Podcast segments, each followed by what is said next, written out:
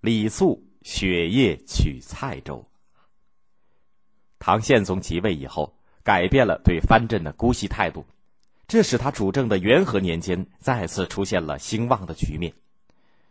公元八幺四年，淮西节度使吴少阳病死，他的儿子吴元济不向朝廷报丧，自己管起了淮西的军务。他占据了蔡州一带的三个州，发动叛乱。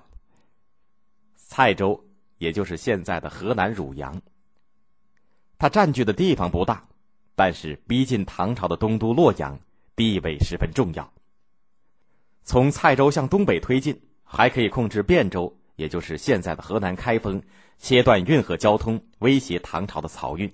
因此，这次叛乱成了唐朝的心腹大患。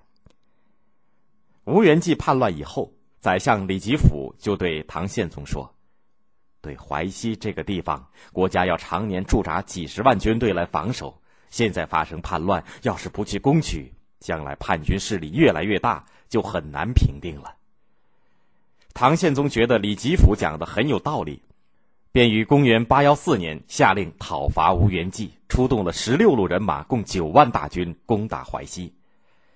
可是唐军在淮西打了几年，没有能够平定叛乱。有些官员认为不能再打，劝唐宪宗收兵。这个时候。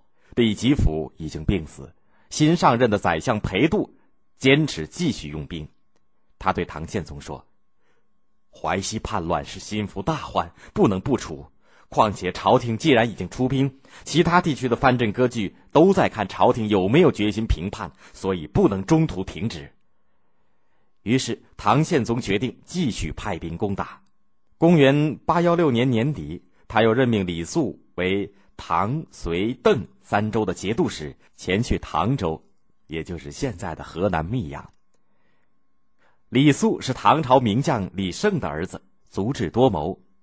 为了麻痹吴元济，他到唐州以后，故意装出了一副胆小怕事的样子，对将士们说：“皇上知道我怯弱无能，所以派我来安抚你们。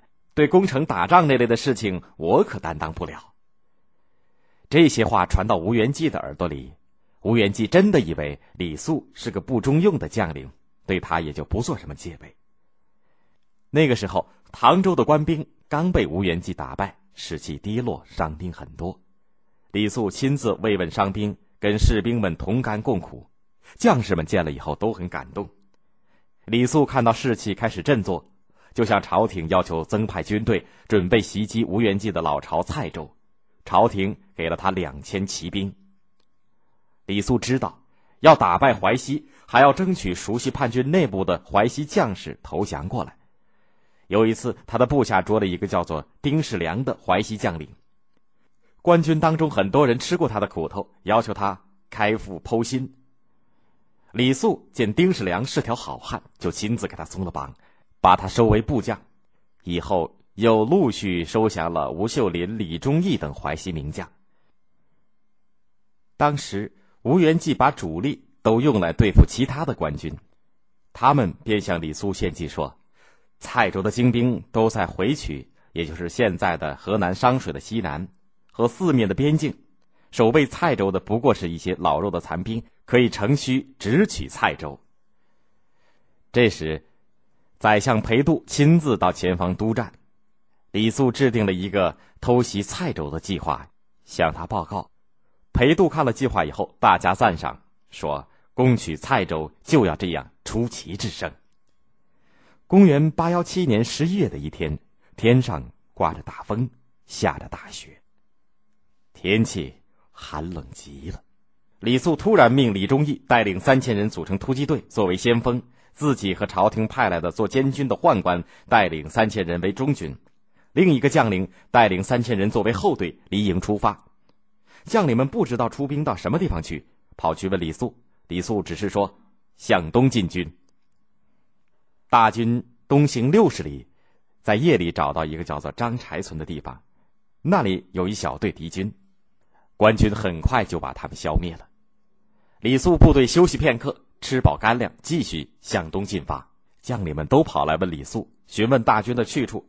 李肃这才告诉大家说：“到蔡州去捉吴元济。”这个时候，风雪更大了，连旗子也给风吹得裂开了。一些士兵和战马受不了风雪的严寒，倒在路旁冻死了。张柴村以东的道路，官军都没有走过。黑夜行军十分难走，将士们都以为自己必死无疑，但是谁也不敢违抗军令。大军又走了七十里，半夜以后到达蔡州的城下。李肃看到城下有一个鸭鹅池，顿生一计，命人拿着棍棒去赶鹅鸭。鹅鸭给棍棒一赶，都呱呱的乱叫，把人马发出的声音都掩盖了。官军已经有三十多年不到蔡州，蔡州守军毫无戒备。李忠义率领先锋部队在城墙上挖了一个个坎，爬上了城头。城上的守兵还没有醒，全部被杀死。外城攻破以后，李忠义按照老办法又攻进了内城，后面的官军也跟着进了内城。天快亮的时候，雪停了，李肃的军队已经控制了全城，到了吴元济的住宅外面。吴元济的亲兵看到官兵来了，吓了一大跳，赶忙奔进去报告。吴元济还睡在床上，他不相信这是真的，毫不在意的说：“大概是回去的士兵前来讨寒衣吧。”吴元济穿衣起床，忽然听到外面传令的声音，而应答的则有上万人，他才害怕起来。他带领卫兵爬上墙头，负隅顽抗。他打了两天，哪里抵抗得住？最后只得缴械投降了。